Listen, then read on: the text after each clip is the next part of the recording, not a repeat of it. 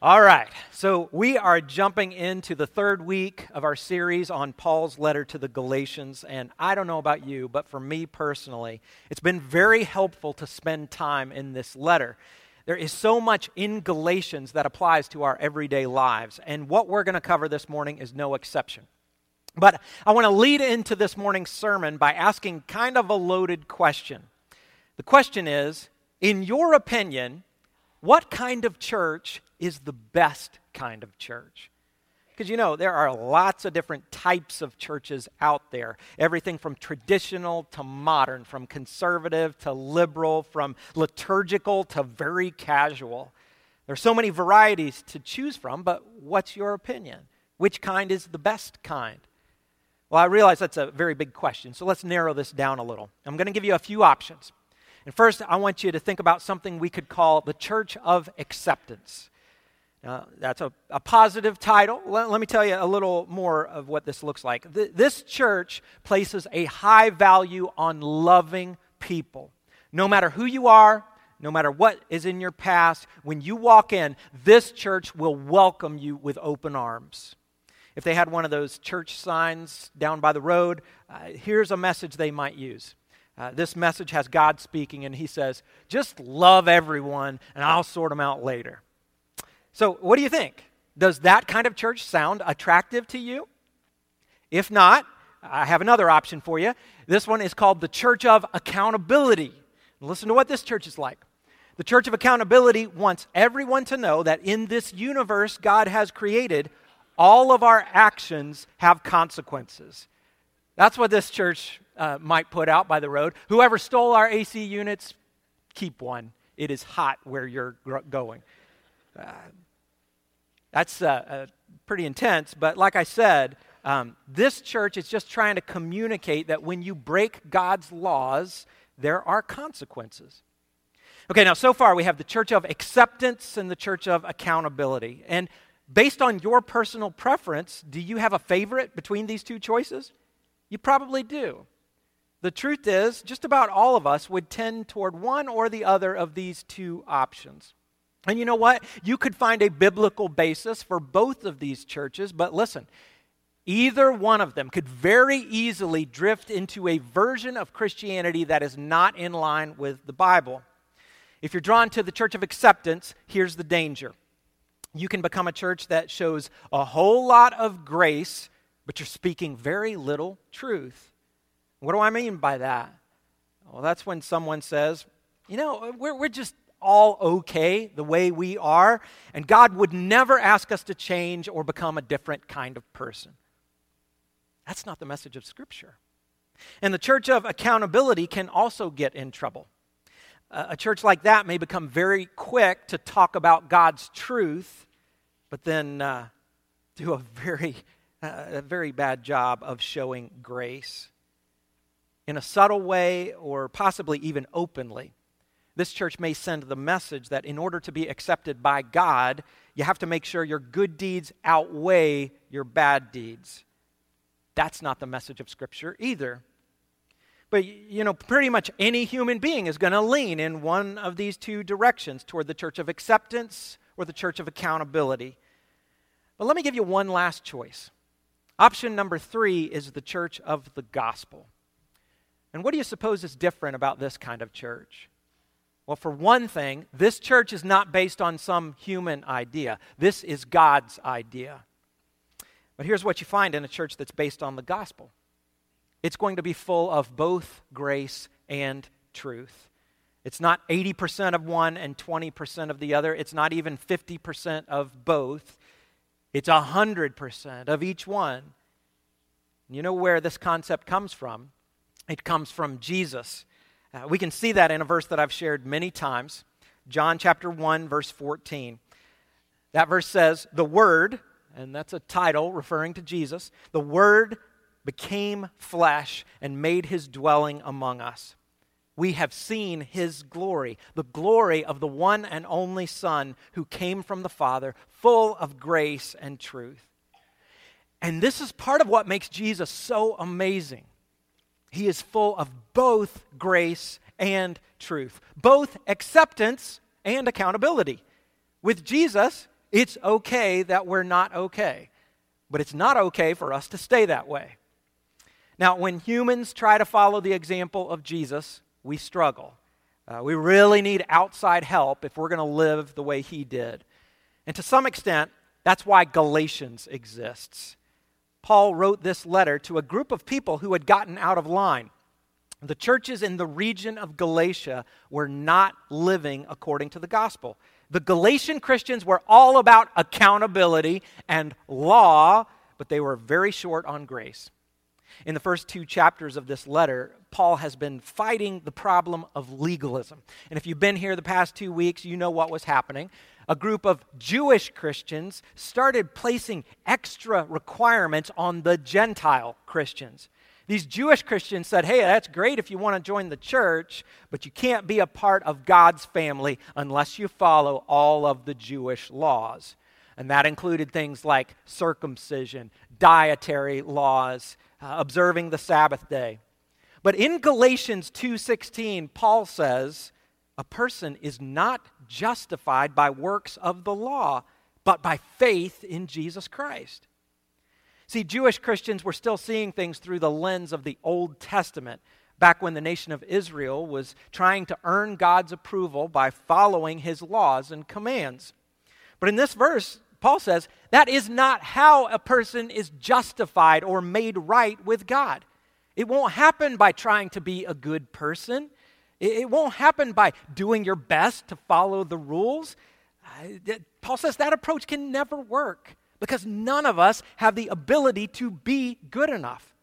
The only way anyone can be accepted by God is to receive the grace that comes through faith in Jesus. And with this letter to the Galatians, God was using Paul to help these churches get back on track. He was bringing them back in line with the true gospel. And what is the true gospel? Well, for a couple weeks now, we've used a summary that's drawn from several places in the Bible. Here's what we've said The gospel is the good news that Jesus, the Messiah and the Son of God, died in our place so that we could be saved by God's grace through faith in Christ instead of trying to be saved by our own works, which is hopeless. Now, we have to keep in mind that the gospel is not some human idea, it's God's idea and in our humanness, we always have a tendency to drift away from the true gospel. We're tempted to pursue acceptance without accountability, or accountability without acceptance. That's why we have to keep returning to Scripture, because God's Word will correct our human errors. So, we're going to take a look at Galatians chapter 3 this morning, but I will be completely honest with you. This chapter can be a little difficult to wade through the first time you read it, you may find yourself asking, Paul, what are you talking about here?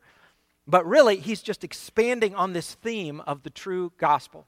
And specifically, chapter 3 explains how the old law system is different than the new system, the system of grace, where a person is justified by faith. Let's uh, read an example. Jump down to Galatians 3, verse 23. Paul says, Before the coming of this faith, we were held in custody under the law, locked up until the faith that was to come would be revealed. So the law was our guardian until Christ came, that we may be justified by faith. Now that this faith has come, we are no longer under a guardian. Okay, so Paul has some pretty negative things to say about the law system, doesn't he? He says, back in the days of the Old Testament, it, it was like the people of Israel were living in prison. He says, uh, we were locked up, we were held in custody. It was a no win situation. We could never be good enough to earn our way out of this prison. But then Jesus came. And he inaugurated a new system where we could be freed from the penalty of sin, despite the fact that we didn't deserve it. And then notice what Paul says in that, that last verse there. He says, Now that this faith has come, we are no longer under a guardian, meaning we are no longer under the law. So that's why it was inappropriate for the Jewish Christians to force the Gentile Christians to follow all those rituals from the Old Testament. But what does that mean for Christians today? You know, there are hundreds of laws and commands in the Old Testament. and based on what Paul teaches in Galatians, we know that some of those rules don't apply to us anymore, like thou shalt not eat pork. But what about thou shalt not steal? We're not supposed to throw that one out, right? And you can probably see where this gets a little confusing. So, what should today's church do with the laws of the Old Testament? How do we know which ones still apply? This topic is very relevant in our world. You see, people outside the church have lots of questions about this. Have you ever heard someone accuse Christians of cherry picking from the Bible? Uh, they'll say, You guys just pick and choose which rules you want to follow. You pull out the ones you like and you just ignore the ones you don't like. So, what's up with that? how would you answer that person? It's actually a very good question. So, in the time we have left, here's what I want to do. Instead of going through Galatians 3 top to bottom, we're going to bounce around a little because we're really going to deal with one big issue. What is the relationship between followers of Jesus and God's law? If we haven't been thinking about this, it's time we did because we need to have an answer when people are asking good questions. So, what do we learn from Paul in Galatians 3? Well, one thing to notice is that Paul gives us a lot of helpful backstory. He tells us where the law system fits into God's bigger timeline. So, I want you to imagine a timeline up here in front of me. And let's say that Jesus is right here on the timeline. And we live in the time after Jesus. So we live uh, under this grace system. So here's where we are today, and we're going to work our way backwards. Now, just a minute ago, we said that Jesus brought about this new system of grace. And in Galatians 3:13, Paul explains that system. He says, "Christ redeemed us from the curse of the law by becoming a curse for us. For it is written, cursed is everyone who is hung on a pole." Now, that last part is in quotations there because it's a quote from the Old Testament. Paul's using the Old Testament to point to the crucifixion of Jesus because that's where grace comes from. Jesus purchased our freedom by going to the cross. And how did that work? Well, you see, all of us are sinners. All of us deserve to be held accountable for our sins. But how could God accept us and hold us accountable at the same time? If He holds us accountable, then we get the penalty of eternal death. That's hell. And God doesn't want that for anyone because He loves us. But if God just accepts us without holding us accountable, that violates His character. It's because God is completely holy and good and just, and that means He cannot allow our wrongs to go unpunished. So the cross is the key here. Jesus looked at sinful people like you and me, and He said, I will be held accountable for your sins. He took our curse onto himself, which satisfies both grace and truth, full accountability and full acceptance. This is the gospel. This is literally the best news in the world. God's grace is available to anyone who's willing to receive it. So that's the system of grace. And thankfully, we live under that system today. But before the grace system, there was the law system before Jesus. And we've talked about the law. As you read through the Old Testament, the nation of Israel was living under this system where you obey the rules, and then that's how you'll be accepted by God. The problem was, absolutely no one was successful at obeying all the rules. So, from God's perspective, what was He doing here? What was this law system about? Was it kind of a test? Did, did He watch Israel over hundreds and hundreds of years, just see them failing repeatedly, and then say, Well, I, I thought the law system was pretty good, but these people are hopeless, so I guess I better come up with a plan B? Is that what God was doing? No, not at all. In Galatians 3 and in other parts of the Bible, here's what we learn even before the law system, God's plan was justification by faith. This was not an afterthought. Did you know that? Let's read Galatians 3, verse 6. Paul says, So also Abraham, way back here, Abraham believed God, and it was credited to him as righteousness. So, a little Old Testament history. who came first, Abraham or Moses? Anyone know? Abraham came first, right? Just like George Washington is the father of our country, Abraham is the father or the patriarch of the Jewish people. And then who was it that received the Ten Commandments from God on Mount Sinai? Was that Abraham or Moses? That was Moses. You guys are good. So if Moses received the Ten Commandments and Moses came hundreds of years after Abraham, which he did, what does that mean? Was Abraham under the law system? No. The law had not been given yet. So was Abraham under the grace system? Not really, because Jesus wouldn't come along for about another 2,000 years. So then, how could Abraham ever hope to be justified or made right before God? Well, look at the verse we just read. Abraham believed God he, he put his faith in the promises of God, and that faith was credited to him as righteousness. He was justified by faith. But then, how did God hold Abraham accountable for his sins? Well, that still goes back to the cross. The sacrifice of Jesus was enough to cover all of the sins of all humanity for all time. Not just the people who happen to be alive during the time of Jesus. That's good news for people like us who came along centuries after Jesus, but it's also good news for anyone who lived by faith in God before the time of Jesus. See, this was God's plan all along. Paul says, Understand then that those who have faith are children of Abraham. Scripture foresaw that God would justify the Gentiles by faith and announced the gospel in advance to Abraham. All nations will be blessed through you. So those who rely on faith are blessed, along with Abraham, the man of faith. You see, what we've done here is we've kind of zoomed out to see the big picture of the entire story of the Bible. So, Jesus, right here, was the fulfillment of the promise made to Abraham way back there. God promised Abraham that not only Jews, but also Gentiles would have the opportunity to be justified by faith. 2,000 years before Jesus, God said to Abraham, All nations will be blessed through you. And how did that happen? It happened because Jesus was a direct descendant of Abraham. God chose the nation of Israel to be the people through whom the Savior of the world would come. It's pretty cool, right?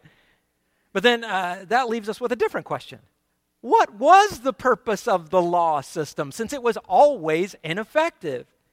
From God's perspective, why even go there? Why not just skip straight to the part where the Messiah shows up and establishes the system of grace? Well, Paul deals with that very question. Look at verse 19.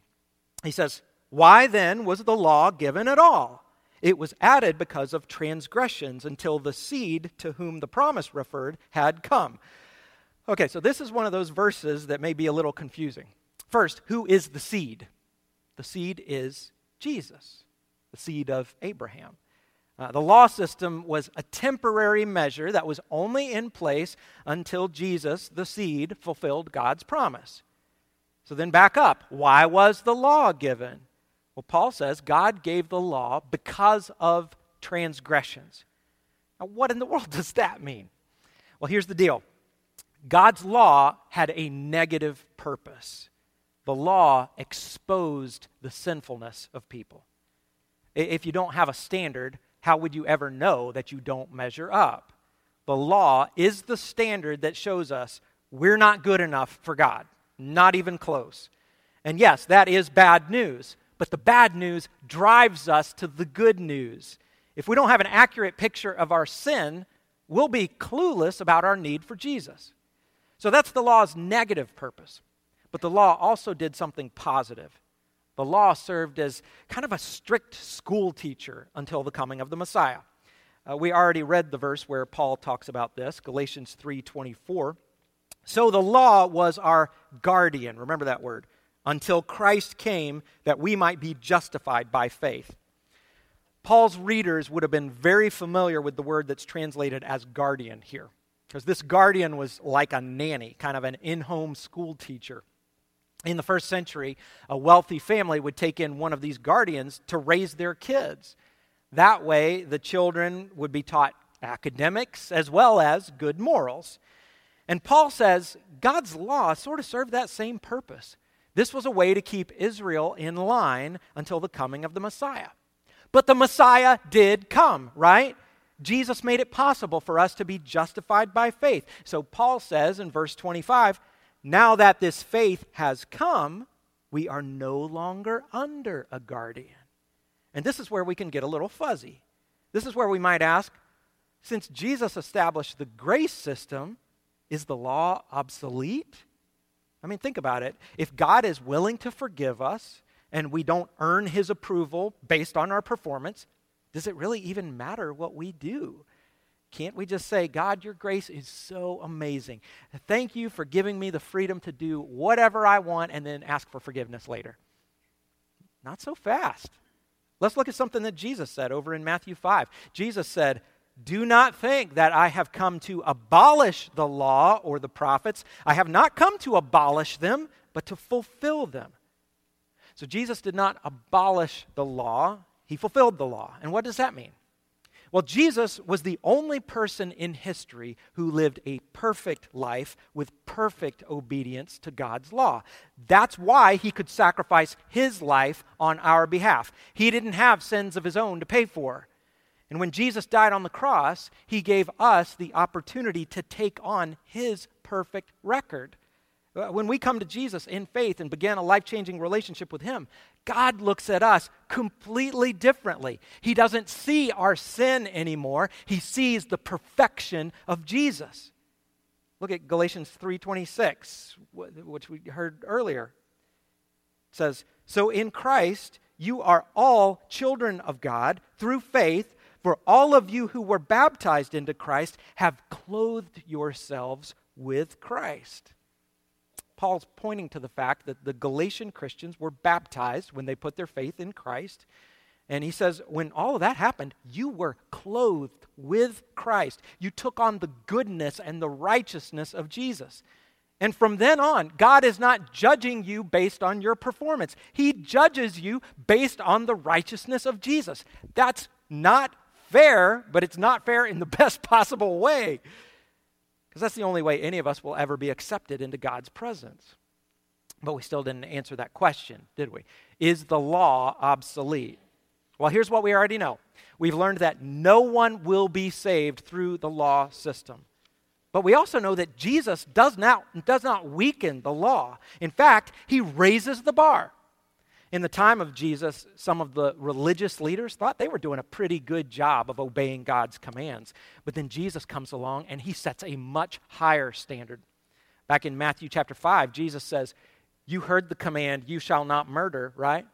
Well, I tell you, if you're just angry with someone and you insult them and you call them a fool, you have already broken the spirit of that law and you deserve judgment. And then Jesus goes down the line and he says similar things about other commandments. He takes a standard that was already impossible and makes it even more impossible. Man, good thing we now have the system of grace, right? Christians no longer have to earn God's approval by obedience to the law. But if that is the case, what's our motivation to obey at all? Why even try to reach this impossible standard? Well, again, let's look at the words of Jesus. In John chapter 14, Jesus says, If you love me, keep my commands. It's very simple, very straightforward. The motivation is not about earning our salvation, the motivation is about love and gratitude. You've probably heard someone talk about the five love languages. Everyone has a love language, right? Some people really long for words of affirmation, and others need uh, quality time or physical touch. But what is the love language of Jesus? It's obedience, right? So if you really love Jesus and you want to express that love to him, just do what he's told you to do. Keep his commands. But there's a loose end that we haven't tied up yet. How do we know which of God's commands apply to us today? Paul's very clear that rituals like circumcision no longer apply to Christians. But Jesus said he did not come to abolish the law. So, how do we sort this out? Well, let's go back to that accusation that we mentioned earlier, where people say Christians pick and choose what they want to follow out of the Bible. And people use this argument. They'll say, well, sure, you point out where the Bible says that you shouldn't have sex outside of marriage, but the Bible also says you're not allowed to eat shellfish. And how come I saw you with a basket of fried shrimp the other day? Well, the answer is a little easier than you might think. You see, there are different categories of laws in the Old Testament. One category would be the civil laws. These applied to Israel. They were set up by God to govern the politics of Israel. Another category would be the ceremonial laws, and these are related to the sacrificial system of the Old Covenant, which is the law system. And this category includes things like circumcision and rules about shellfish. And both civil and ceremonial laws were temporary, they were time stamped because we're not under the old covenant anymore. The civil laws are obsolete because that old theocracy of Israel doesn't exist anymore. Ceremonial laws are also obsolete because there's no need for lesser sacrifices. The perfect sacrifice has come in the form of Jesus. But there is one more category, and that's the moral law. These are the laws that reflect God's character, and the Ten Commandments fall into this category. We still defend these laws today, Uh, and a genuine follower of Christ will seek to obey these laws as an act of worship. It's a way to show our love and our gratitude to Jesus. But you know, even when you throw out the civil and the ceremonial laws, it's hard enough to obey just the Ten Commandments, especially when you remember how Jesus defined them. Because it's not just the act of murder that's the problem. You break that commandment when you have hatred in your heart. And it's like that with all of God's moral laws. You commit adultery just by looking at someone with lust in your heart. So, if the problem is not just outward actions, but also inward thoughts, man, it's very difficult to keep a perfect record, isn't it? And this is how our relationship with the law gets complicated. Some of us want to buckle down and go into strict accountability mode. Others of us want to throw up our hands and say, hey, let's just stop trying so hard. Let's just accept our imperfections. But what does the gospel tell us? It tells us when we've been justified by faith, we know that God does not judge us based on our level of obedience. We also know that God's moral law is still a reflection of his character. And if we love Jesus, if we put our faith in him, we will strive to obey his commands. But how do we make real progress in this area? How do we become more obedient? Well, this is where the Holy Spirit comes in. As we get to the second half of Galatians, we're going to see there's only one way that we can grow to become more like Jesus, and that's to be transformed by God's Holy Spirit. That's what Paul says back at the beginning of this chapter. In verse 3, he says to the Galatians, Are you so foolish? After beginning, beginning your relationship with Jesus by means of the Spirit, are you now trying to finish by means of the flesh? And no, just like we could never be justified or made right with God by our own effort, we also can't reinvent ourselves to be more like Jesus. We need to let God's Spirit go to work in us. The Holy Spirit enables us to obey Jesus out of love rather than fear. So the reality is, we're all completely dependent on God. We're desperate for the grace that only comes through Jesus, and we're desperate for the power that only comes through the Holy Spirit. We're desperate for the gospel, which was God's idea in the first place. So, in the end, what kind of church is the best kind of church? Well, a church that lives out the gospel is the kind that brings glory to God and leads people to Jesus. So let's allow God's Spirit to work in us and let's be that kind of church. Let's pray. Father, we thank you that uh, that old law system is, is not all we were left with. Lord, we thank you so much for grace because we have no hope without your grace. We, know, we have no hope without the sacrifice of Jesus, that, that he took uh, full uh, responsibility, accountability for our sins. It's not fair, but we thank you so much that it's not fair. Lord, I pray for uh, all of us here who have experienced the freedom that comes through Christ. I, I pray that we will live in that freedom.